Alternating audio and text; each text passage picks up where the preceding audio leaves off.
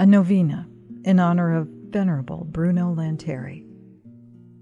Day 3. Turning toward spiritual joy. Spiritual joy is experienced when one ponders the spiritual goods it possesses.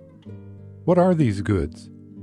Participation in the divine nature as children of God, union with Jesus Christ, being in the bosom of the Church as her children, God's special protection, the gifts of the theological virtues, the sacraments, the communion of saints, grace, friendship with God, the merits of our actions, the glory of heaven that is already almost ours by the firm hope we have, as the Son already almost possesses the inheritance that awaits him from his Father. This is the joy that we must seek. Few possess it because they fail to call these goods to mind and fail to understand how valuable they are. They are like people who never stop to look at a beautiful painting or listen to beautiful music and really enjoy them. They are like children who possess precious things but do not realize how valuable they are. Such people fail to ponder and take delight in the state of grace.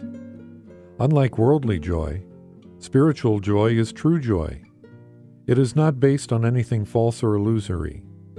It is to be preferred to all else because it is good, holy, and superior to anything temporal. Spiritual joy is angelic because the angels themselves experience it. It is real and it strengthens. Most Holy Trinity, Father, Son, and Holy Spirit, you created me in your plan of love. You created all the things on the face of the earth to help me find true happiness. Fully aware, I resolve this day to treasure the gifts that are mine by faith. Venerable Bruno, I come to you confident in the words of Jesus, "Ask and you shall receive." You said, "It is impossible to hope too much. The one who hopes for everything attains everything." You taught that the greatest miracles are those that change the heart. Through your intercession, may the good God, whose infinite mercy surpasses all of the malice of the world, console my heart and grant my request.